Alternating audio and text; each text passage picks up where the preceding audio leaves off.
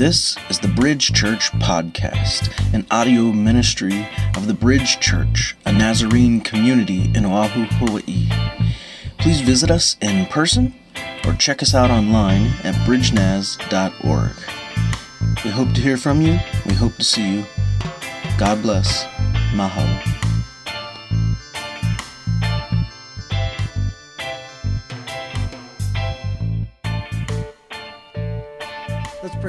This morning. Father, we recognize this morning that you alone are worthy of all praise and honor and glory. So we come humbly before you and with open hearts and minds strive to do just that. We pray, Father, that during this time you would be pleased. And afterward, Father, that you would be pleased by our words, our deeds, and our lives. Son, Lord Jesus, this morning we thank you for loving us enough to come for us, to live, die, and rise for us. On this second Easter Sunday, we continue celebrating your victory, which is also our victory. In spirit, we're grateful this morning that you live in us and that you lavish grace upon us, that you guide us, and that you bring us together around the thrones of the Father and Son. We confess that although we're physically distant from one another, that you are the one who gathers us this morning. Indeed, you are the one who gathers us every morning.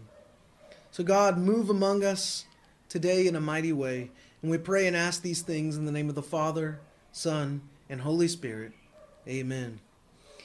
So, I was wondering if y'all heard the one about good old Fred?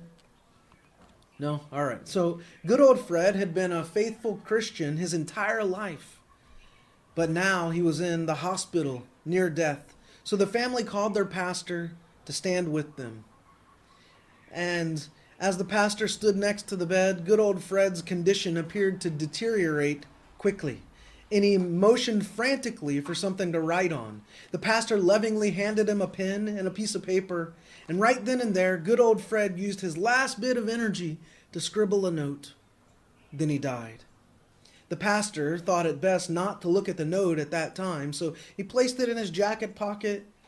And at the funeral, as he was finishing the funeral message, he realized that he was wearing that same jacket that he had worn on the day at the hospital that good old Fred had died.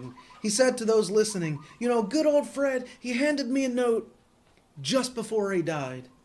I haven't looked at it, but knowing Fred, I'm sure there's a word of inspiration in it for us all. So he opened the note in front of everyone and he read it aloud, and it said, You idiot! You're standing on my oxygen tube! we got at least one one couple laughs out of that here, but um, all right. You know, one of the one of the key things to being a, a good preacher is being a good observer. And as a preacher, I like to look around at our world and wonder and marvel and observe and ask lots of questions. And like many of you these days, I'm doing lots of observing from afar. I'm seeing all that's happening in various parts of the world from my phone or from my computer screen, and even for things taking place here on our island. Since I'm relegated to my home, I'm still viewing them like you from a distance. This past week, as you may be aware, lots of discussion was taking place about our rights and our freedoms as Americans.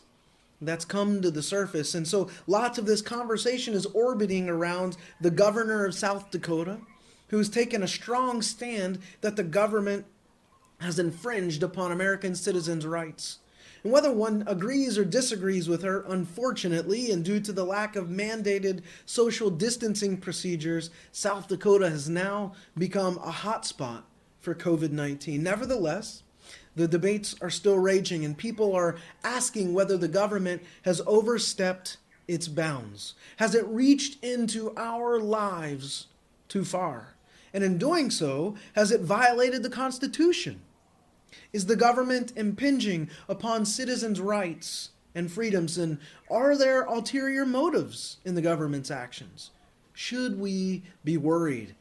So, this is a timely, hot button issue in the United States. And while we're on it, please let me remind you please, the United States Constitution is not Scripture.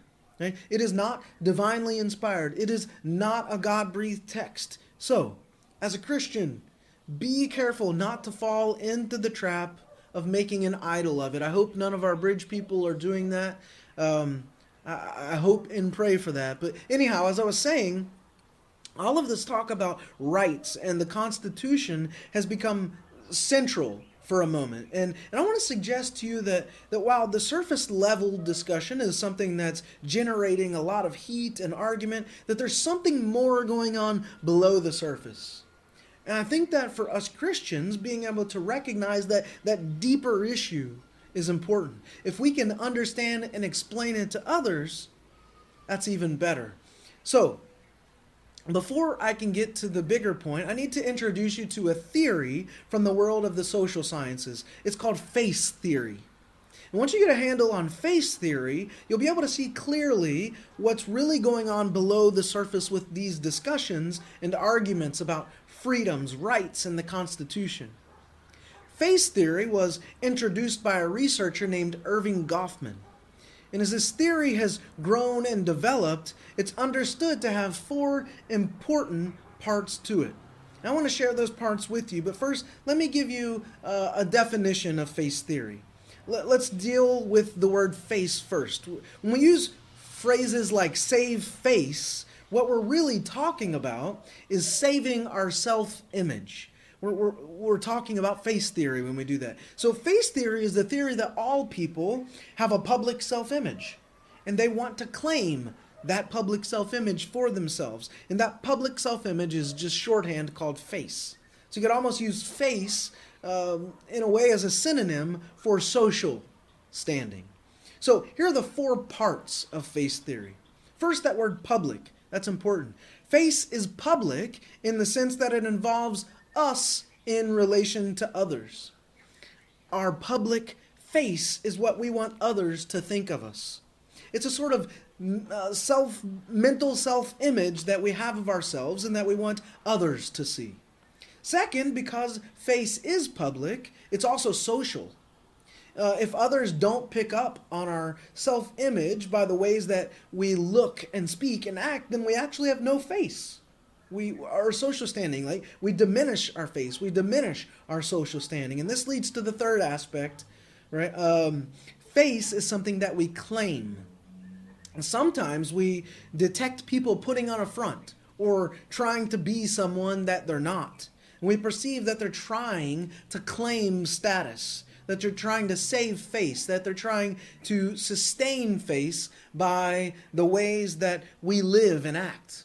And fourth, we all want face. We want people to, to see us how we want to be seen. We don't want people to misunderstand or think of us in a light that we don't want to, that we don't desire or want to be seen in. So that, that should all make sense, hopefully. Now, here's a really interesting thing about face theory with regard to the fourth point, right?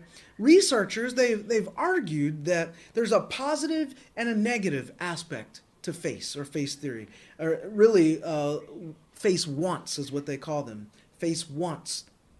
So a positive face want might be something like being accepted, wanting to be accepted, or wanting to be welcomed, just as we are as ourselves so that we don't feel the need or the desire to put up a front or to change or to act.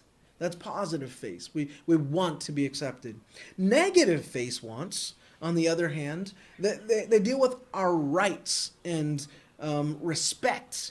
And we, we believe that we automatically um, deserve these rights and deserve these respect. And so, positively, we might say to someone, I like being accepted by you. And negatively, we might have to say, if you don't value my rights and, and respect me and my rights, then I'll resent you. And that's a lot of what's going on right now. Below the surface, in all of this discussion about rights and about freedom, you have one group who's focusing on positive face wants, they, they simply want to be accepted and affirmed by society. They want to maintain their current face, their current social status or current social standing, their current face. They don't want to be socially ostracized or looked down on. And so they go with the flow and they affirm the societal norm. And then you have the other side who's sort of focusing more on negative face wants. They, they're contending that their rights are being violated, their rights are being infringed upon, and as a result, they feel they're losing some power or some status or some privilege, some face. And they're feeling, a lot of these folks, like they're being treated like little kids uh, by the government, and they resent that. They feel they aren't being trusted by the government, and they resent that. Their face before the government seems marred and disrespected. And so, you see, every time, every single time that we interact with another person or post on social media, that we're, we're engaging in face. We're enacting our public self image. And whenever we meet, we talk, we share, etc., we're engaging in face activities. Face theory is happening. And as a result, every single interaction that we have will either maintain our current face, it'll increase our face, or decrease or threaten our face. And I, I, first encountered Erving Goffman's work over a decade ago while I was doing research. And this week, as I was thinking about these current issues, I found it immensely helpful to, to revisit this work and to think of things in these terms and within this framework. But I went back to a conference paper that I had written uh, back then, about a decade ago, where I was interacting with Goffman's work and was reminded of the title of it. The title of it was A Face is Like the Outside of a House. A face is like the outside of a house. It was a paper I gave on the Apostle Paul. But this title comes from a quote from someone named Loretta Young. She said, A face is like the outside of a house. And most faces, like most houses, give us an idea of what we can expect to find inside. That's a great quote. Hear it again. A face is like the outside of a house. And most faces, like most houses, give us an idea of what we can expect to find inside. So, this morning, as we prepare to turn to our focal passage, Revelation 7 1 through 8, I want us to keep this concept of face in mind. It's very, very important. There's a sense in which Young's remark, a face like the outside of a house, is similar to what we encounter in these verses, and I'll, I'll, I'll talk about that a little bit. So, let's turn uh, to these verses and consider Revelation 7 1 through 8. Here's what the text says After I saw this, I saw, or after this, I saw four messengers standing upon the four corners of the land, clinging to the four winds of the land, in order that the wind would neither blow upon the land, nor upon the sea, nor upon every tree. And I saw another messenger coming up from the east of the sun, having a seal of the living God, and crying out in a loud voice to the four messengers, to them to whom it was given to do injustice or devastation to the land and sea, saying, Y'all neither do injustice to the land, nor to the sea, nor the trees, until we shall seal the slaves of our God upon their foreheads. Could also be servants of our God upon their foreheads. And I heard the number of those being sealed 144,000 sealed from every tribe of the sons of Israel. Out of the tribe of Judah, 12,000 had been sealed. Out of the tribe of Reuben, 12,000. Out of the tribe of Gad, 12,000. Out of the tribe of Asher, 12,000. Out of the tribe of Naphtali, 12,000. Out of the tribe of Manasseh, 12,000. Out of the tribe of Simeon, 12,000. Out of the tribe of Levi or Levi, 12,000. Out of the tribe of Issachar, 12,000. Out of the tribe of Zebulun, 12,000. Out of the tribe of Joseph, 12,000. Out of the tribe of Benjamin, 12,000 had been sealed. All right, so this is some great stuff in these verses. So let me draw your attention to several things. First, I have a question. Based on the last couple of sermons, who do you think the title, Four Messengers, is referring to? Now, if you said Four Horsemen, you're not on point, but you're warm. If you said the four living creatures, you nailed it. And uh, of course, the four living creatures are the bride of Christ, the church. So that's the first thing I want to draw your attention to. The four living messengers are the four creatures, just being described differently. They are the church. And if you're really dialed in, verse 2 is significant because uh, it begins by mentioning the other messenger or another messenger. And as we've seen all throughout Revelation, the messenger is who? The Holy Spirit. So if the Holy Spirit is the messenger, and now the church is being described as the four messengers, this is suggestive of the church being filled with the Holy Spirit. They both bear and bear witness to the same message as the Spirit. Christ is the bridegroom longing for his faithful bride's fidelity. Now, I absolutely love this. Of course, in these verses too, uh, we read about the 12 tribes of the sons of Israel. In these 12 tribes, as we know, they represent God's people before Christ those faithful Israelites who will be grandfathered or grafted in, so to speak. The other half, of course, is the 12 apostles who represent um, all those faithful believers during and after Christ's life. The 12 leaders of the 12 tribes, along with the 12 apostles, when, when all taken together, they, they, they comprise the 24 elders right? And these 24, they seem to be, uh, in their totality, figureheads for the whole bride of Christ. The 144,000 includes all the faithful from the tribes of Israel. And now, all these numbers, they're just symbolic, right? We, we don't take them literally like Jehovah's Witnesses uh, and, and others have done. They're symbolic. And you got to be comfortable with that symbolism. They're meant to represent peoples and groups right? There's not going to be only 144,000. So you got to embrace the symbolism because if you don't, you're going to come up with very wild speculations and ideas about revelations. So many people have done that, and I don't want any of you all to do it. I don't want any of you all to fall prey to that. Now, I want us to consider a couple more important things from these verses. You'll notice in verse 3 the comment, Seal the slaves of our God upon their foreheads.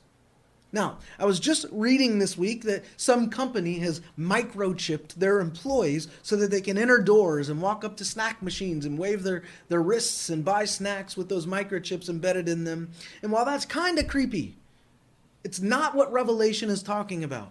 So don't even go there. Resist the urge to go there. Resist the urge to entertain those wacko ideas. That those wacko ideas, they don't even exist in scripture. They don't. They just don't. Period. Let me explain to you with a cool, calm, and level head what's going on in the text. To get this, you need to understand a little bit about ancient culture rather than modern culture. What we need to do is know that in the ancient world, face, as I was talking about earlier, face was an important social construct. It isn't very different from how we understand it today, but it's a little different. The forehead in antiquity was the outward expression of the mind. And that's easy to get, right? Because the forehead sits right in front of the mind. Think body language. You can tell if you're looking at my face and forehead when I make certain gestures, right? When I make certain gestures, you can tell by looking at my forehead what I'm thinking. The ancients, they knew this too. You could read a person's forehead. So the forehead was a representation of what's happening or going on in the mind a representation of what someone was thinking. But here's a very important point the mind was thought to be the same as the heart. The mind and the heart were one and the same. And I know that seems somewhat odd to us today, but it wasn't to those in biblical times. In Exodus and in Deuteronomy, God tells the people to write commands and laws on their hearts. That's interesting because not on their minds. And we encounter the, the same sort of thing in Proverbs and Jeremiah and Ezekiel. In Romans, it's actually God Himself who writes on people's hearts, writes the commands and laws on the hearts. And we see that too in Second Corinthians and in Hebrews. To the Israelites, the heart was the seat of the mind. And thus, the heart and the mind were intimately connected. And we, we could even describe them together as the heart mind, or the mind heart. So in Daniel 2:30 we find this interesting phrase, know in your heart. We, we kind of say that same sort of thing today. I've heard many preachers say that sort of thing.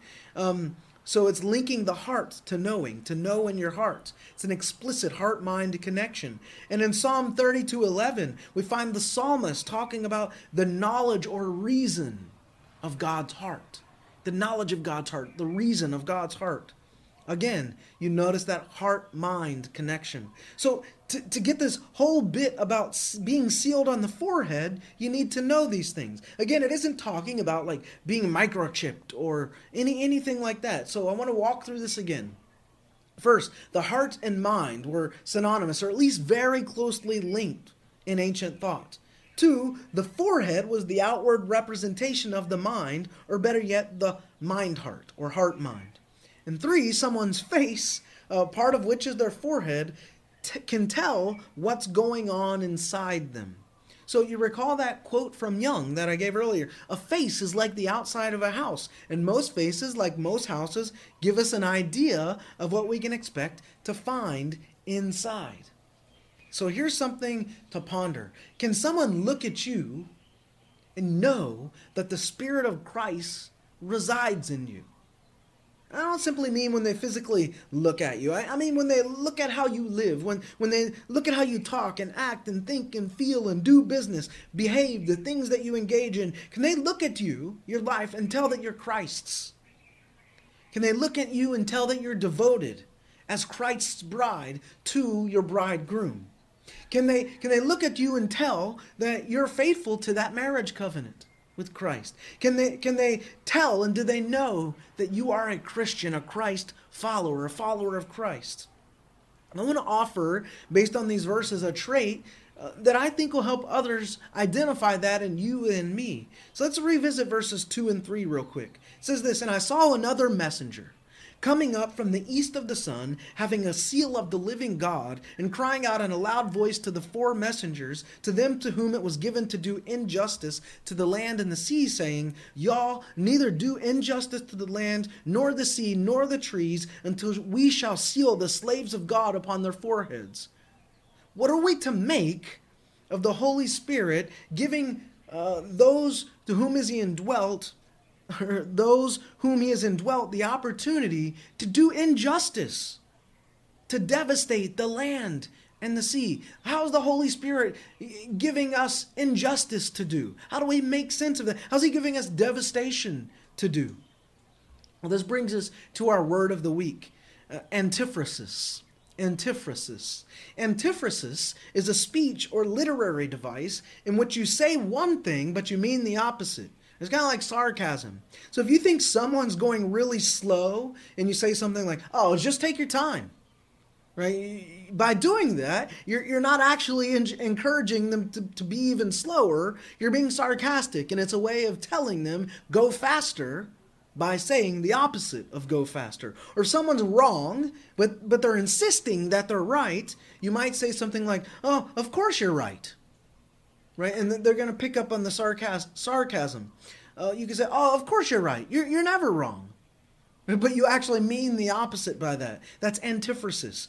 Antiphrasis is often sarcasm. You, you, you, can think of a bunch of these probably because most of you are sarcastic. Uh, I know all of you. Um, if, if you haven't hung out with my wife, she's she's like the queen of sarcasm. Uh, so you can pick up some good sarcasm from her and have fun with that.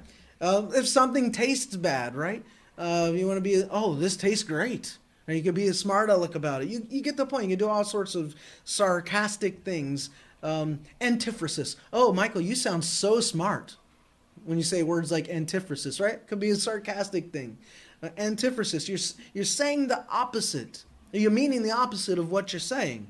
So that's kind of what's happening in these verses with the comment on devastating or destroying or doing injustice to the land and to the sea. The Spirit isn't telling them to literally go do those things.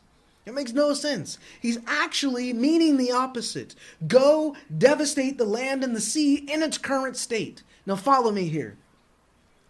Go and devastate the land and the sea in its current state by healing it.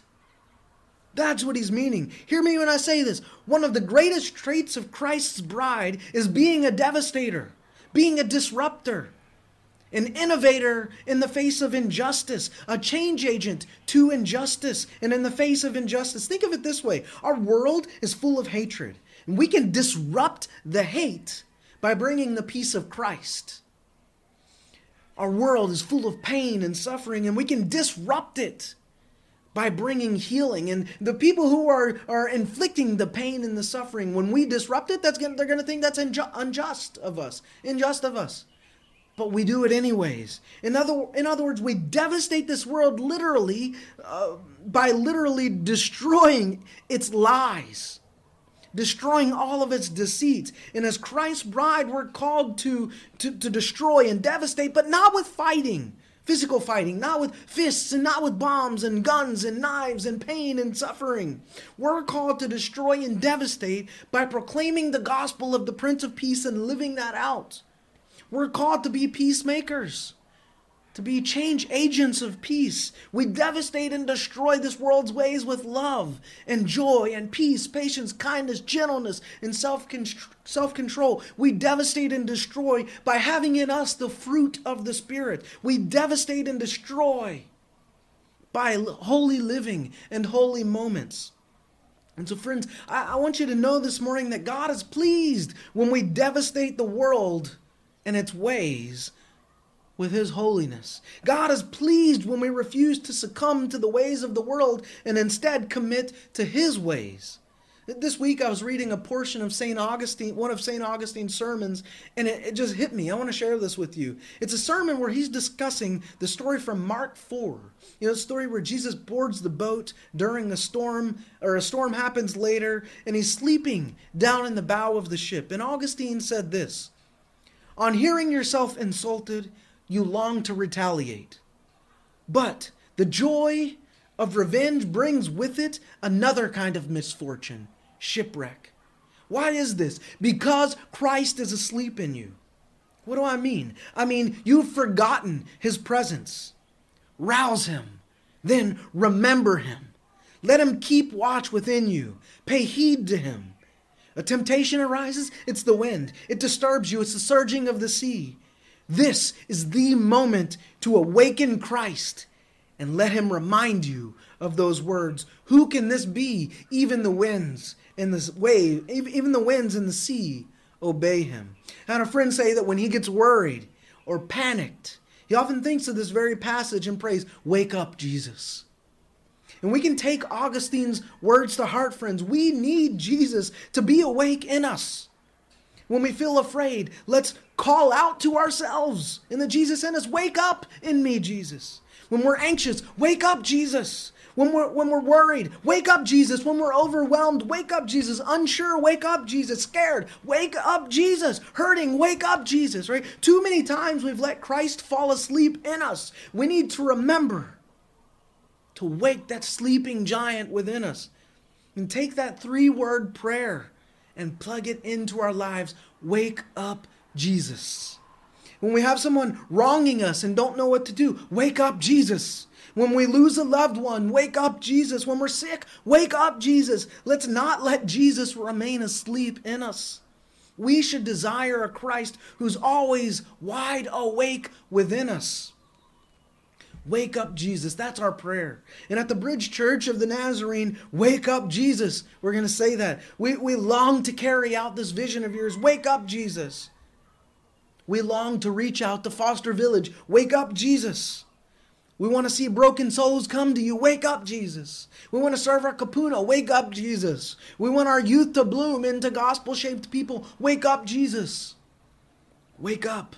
Jesus. You know, another thing that, that I'm seeing people talk about right now is whether God is judging us with this virus. Is, is this God's doing? I've talked a little bit about this. I mean, honestly, there's a long track record of this kind of talk and this kind of thing. I've touched upon it a few weeks ago um, that this is not from God's hand. This is this is from fallen humanity, a fallen world, fallen creation. And God is not a deity, right, who is unjust. He's not bloodthirsty. He doesn't have an itch to dole out violence to us. And, and wait for it, he expects the same from us, his bride. Instead of imitating violence, the church is to confront it with the gospel and allow the gospel to have its way. And as a result, the faithful bride doesn't resemble the poser bride, whose lust for sin and whose obstinance blinds her to her need for God. The true bride is filled with the Spirit, and all her actions point others to the Father and Son. And when this occurs, all three members of the Godhead are pleased. Too much damage has been inflicted and done in the name of Christ. Too much violence has been waged in the name of Christ. Too much evil, hatred, anger, deep seated pain have caused people to live in ways that are destructive to the gospel. And as the faithful bride of Christ, May we live in ways that reduce suffering and bring peace to our land. Let us devastate sin. Let us devastate fallenness with holiness and aliveness. And part of that may mean that we need to wake up to an image of God Himself as healer, redeemer, peacemaker. Blaming all this on God, that's just lazy. It's irresponsible theology. So we need to avoid that. We need to not buy into that garbage. And that's one way to cultivate goodness, truth, and beauty during this time. Here's something else that I want to suggest to you. And I'd like all of us bridge folks to be on the same page. I'm begging you to get on the same page with me for this. I really want to challenge you with this. I hope that you'll commit to doing this with me so that all of us at the bridge will be a peculiar people during this time. I want to ask you to fast for the next 43 days. That is up until the start of Pentecost. This is a different kind of fast. It's not a food fast. It's a fast from politics. For the next 43 days, as your pastor, I'm asking, I'm challenging, I'm begging, I'm pleading, I'm calling you to fast from politics. Don't read politics. Don't engage in politics. Don't discuss politics with others. Don't post on politics. Just avoid politics. You don't even have to do anything. You just don't do something that's engage in politics. 43 days 43 days. That's it. An Easter tide fast from politics. I urge you to do this. It might seem odd to do it at this time and in these unusual days, but I think that's all the more reason to do it. And I hope that you'll join me in that. I'm going to do that. Here's something else that you can do to begin cultivating goodness, truth, and beauty. Crafting your testimony. I've posted all three steps on our website on how to do that.